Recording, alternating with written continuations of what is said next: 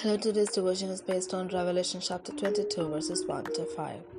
Then the angel showed me the river of the water of life, as clear as crystal, flowing from the throne of God and of the Lamb, down the middle of the great street of the city. On each side of the river stood the tree of life, bearing twelve crops of fruits, yielding its fruit every month. And the leaves of the tree are for the healing of the nations. No longer will there be any curse. The throne of God and of the Lamb will be in the city, and his servants will serve him.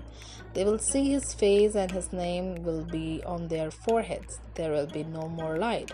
They will not need the light of a lamp or the light of the sun, for the Lord God will give them light, and they will reign forever and ever. Here ends the Bible reading.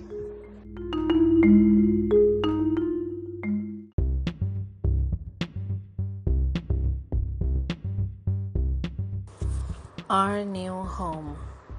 No longer will there be any curse. The throne of God and of the Lamb will be in the city. Revelation chapter 22, verse 3.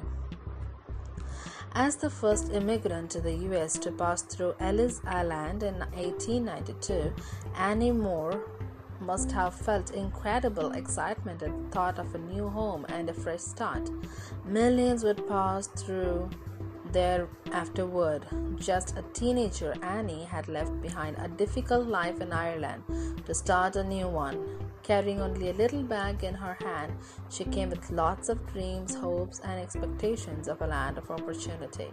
How much more excitement and awe will God's children experience when we see a new heaven and a new earth? We will enter what the book of Revelation calls the holy city, the New Jerusalem. The Apostle John describes this amazing place with powerful imagery. There will be the river of the water of life as clear as crystal flowing from the throne of God and of the Lamb. Water represents life and abundance, and its source will be the eternal God Himself. John says that no longer will there be any curse the beautiful, pure relationship God intended between Himself and humans will be fully restored.